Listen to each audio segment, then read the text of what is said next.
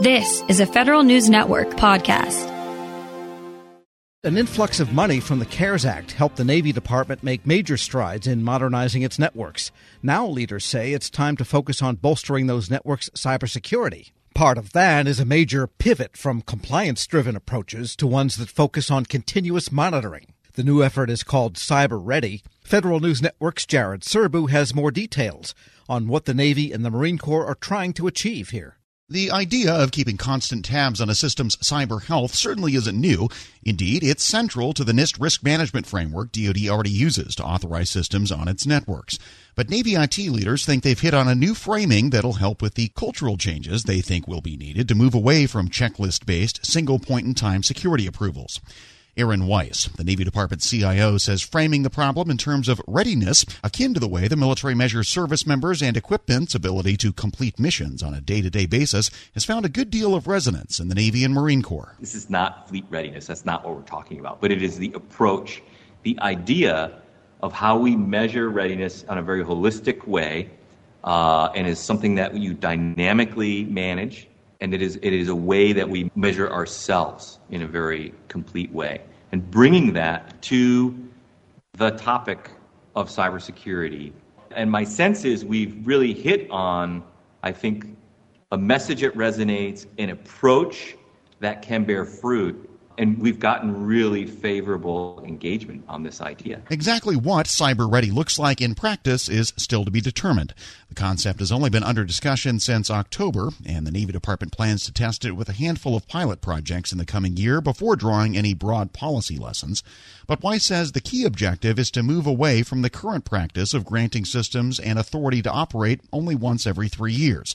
That approach, he says, incentivizes bad behavior. One of the things that we're saying as part of Cyber Ready is that the idea of a three year ATO is wrongheaded. That you somehow go fill all this out, go through a lot of work, fill out a giant spreadsheet, and do 10,000 push ups, and, uh, and you get an ATO, and it's good for three years.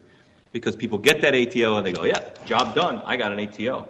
Uh, and then what happens? Uh, they, in three years, that system hasn't evolved, been updated, it's no longer secure, it ends up as a high risk escalation, and it ends up on my desk.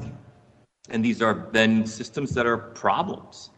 Um, and, it, and it, it, incentivizes bad behavior.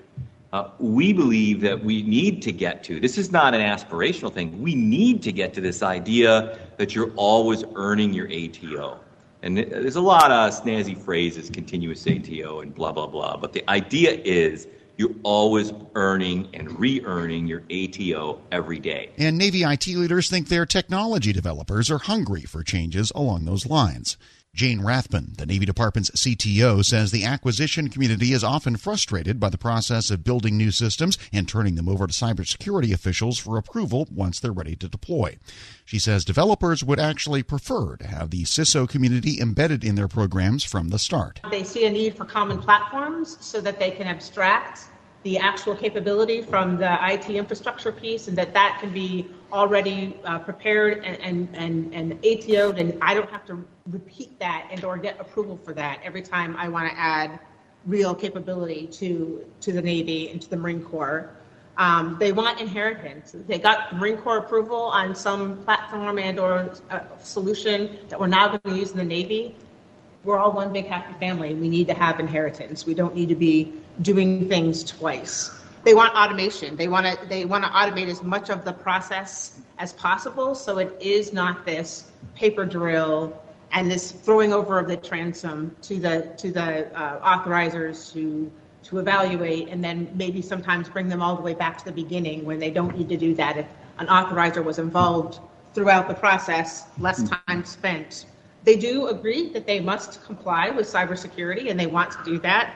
That's never been the problem. It's just the how we get there. Cyber Ready also dovetails with an effort the Navy has already had underway for the past several years to streamline its implementation of the risk management framework. Over the past year, the Navy has reduced the number of security controls it considers critical from about 600 to just 72. And Rear Admiral Susan Bryer Joyner, the Navy's Chief Information Security Officer, says the Navy is looking for ways to automate security checks for many of those remaining controls. We also have a commercial solutions opening for the tools that allow us to automate the workflows associated with the compliance checks because there will still be compliance checks. This is not the ticket to say nobody ever has to scan or patch again.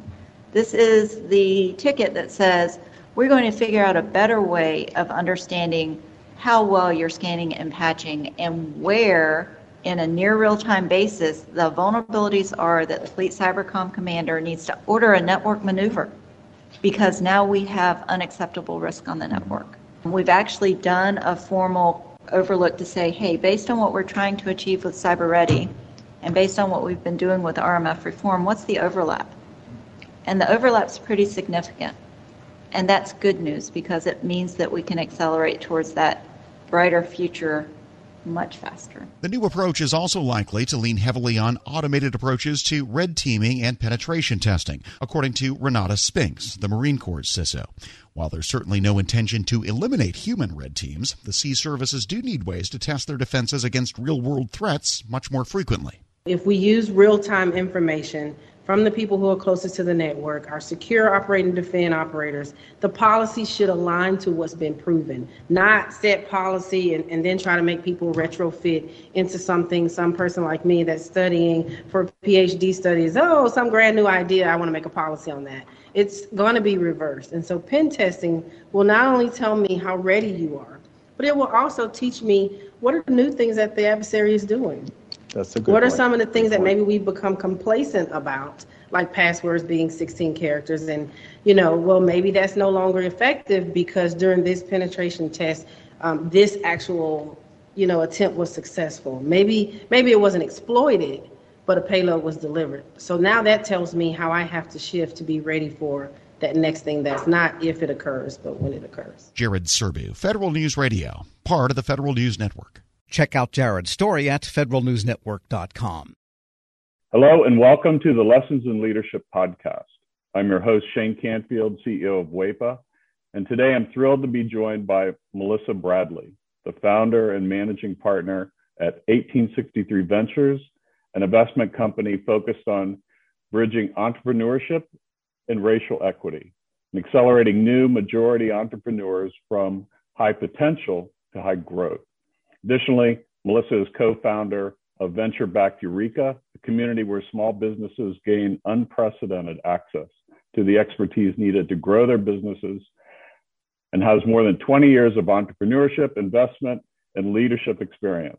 Melissa, welcome and thank you for being here. My pleasure. Thank you for having me. Who is the first person that you remember looking up to as a leader, and what was it about them that inspired you? So there are actually two people. Um, the first person personally was my mom. Uh, she was a single parent. And what I realized is that she was the leader of our household, but she was also the leader of our community. Um, she was a staunch advocate for children's rights in public schools, making sure that we got a quality education. She was a staunch advocate around rights for renters. Um, we were not in a financial position that we actually ever owned a home, uh, but she made sure that people who lived in various types of housing we were in regular housing. The people who were in regular housing, public housing, she made sure that their rights were advocated for, um, and really just always kind of looked out for. I'll, I'll, use air quotes the little guy, while although we were the little guy. Uh, and then I would say she was a huge advocate of older folks. Um, as part of her job, she worked during the week uh, in a full-time job and then clean houses on the weekend but also took care of elderly folks and a staunch advocate for elderly rights um, so that was probably the, the first leader and then i would say the second leader that really came about professionally was a woman named Crystal, Crystal Gaskins, uh, who actually ran a, headhunting temporary firm that I ended up uh, spending about a year at. But quickly realized that was not my calling. But in a world where you are constantly managing the powers that be that want to hire all these people and move people around, and the folks who are sometimes in vulnerable positions and obviously seeking a job, she would always manage to treat everyone with the with the ultimate respect. And part of the business was actually um, managing hotels and getting service workers to show up. And that's a tough job, right? To try to motivate people who barely are getting paid enough under not great conditions. Um, and so she taught me three things. She taught me how to be a motivator and that recognizing leadership is not mandating, but motivating. She taught me that leadership is not just reporting up, but also reflecting and supporting those who may be underneath you from a hierarchical structure. And she also taught me that leadership was not about money, uh, but it was about producing positive outcomes for whoever your customers were. And if you did that, then obviously the money would come. How would you describe your leadership style and how has that developed over the years? Mm. I would describe it hashtag work in progress. Um, it, it, has evolved over the years, I think, two ways. One, uh, the more people I've been exposed to in leadership positions have certainly helped me pivot and make adjustments. And then, certainly, as my leadership roles have elevated, and probably as the more people I've been responsible for has elevated. Uh, you know, certainly being managing partner and founder of 1863 Ventures, we manage a lot of people. We have actually tripled our staff this year. And so we went from three people to oh, actually 12 people plus and growing. Uh, and we went from a couple hundred members to almost 10,000 members. And that's a big deal. Um, I, so my leadership style has evolved in terms of more people that I have reporting to me. I think it's, I, I focus on autonomy. I focus, I'm, I'm, very clear that my role is to help other people be successful. Uh, I do set very clear deadlines. I am try to do a good job of kind of projecting what is the overall mission and vision, what are the KPIs and OKRs that we need to hit. And then I feel like I need to get out the way. I need not be a micromanager. I need to recognize, particularly since COVID, that people have kids, they have lives, they have ways that they know how they perform best. And so we now have people who work for me all over the world. And as long as we meet our deliverables, I don't need to know that you're sitting in a cubicle or sitting at your computer from nine to five.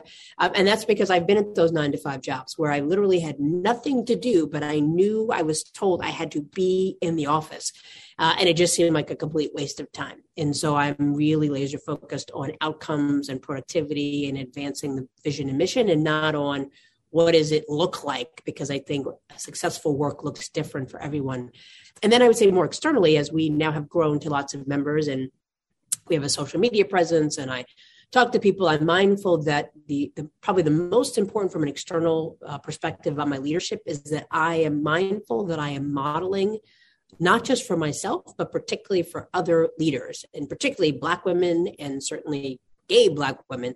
Uh, you know there are not a lot of us. Um, you know you mentioned that i'm a co-founder of Ureeka so i'm fortunate enough to be in the first 30 or so Black women that have been supported through venture capital, which is a sad statistic, but for a different topic. And so I'm mindful that people are always watching me. And I would say that certainly as a Black woman, people are always watching you, not always for the better and cheering you on, but waiting for you to make a mistake and slip up. And so I'm mindful that when I step into a room or I show up somewhere, I'm not just representing Melissa Bradley and my immediate family, I'm representing all of my members and potentially sending a signal effect of what other people are going to expect as Black women. And the final thing I would say that definitely has evolved since now that I'm over 50 uh, is that I feel a much greater freedom to say what's on my mind. Um, than I did before, and I and I do that. I probably said what was on my mind before, but in a way that was reflective of my frustration and anger with the system. And now I say it with the expect with a level of calmness and the expectation that it's important that we are honest around what do black communities experience? And to phrase it in a way not based on anger but really using data. And so i would say i've consistently been a staunch advocate for black and brown communities but has evolved from being very reactive and saying well don't do this and don't do that to saying let me explain to you why I think it's important that we take this up and really letting the facts drive the discussion. Some of that probably comes from the fact that I've worked in two presidential administrations, and we all know that that just goes back and forth and oftentimes based on rhetoric and not fact. And having six kids in a world of social media, I think there's something, the, the art of, of conversation based on facts and data has devolved to uh, opinions and pundits. And, and I think that's a challenge around leadership because your job is not, in my my mind, to convince people, but to inform people and allow them to make decisions for themselves. I, I saw you on a post uh, with a Washington post um, uh, interview, and it, it, you were amazing. And it, it's interesting to listen to describe what you just said because I could see all of that reflected in how you responded there. And um, make one other quick uh, comment about as a company grows, WEPA is growing as well. And you are so spot on. We have, as, as leaders, we have to let go and trust those people that work for us and empower them to do their job and then let them roll. And that's not always easy.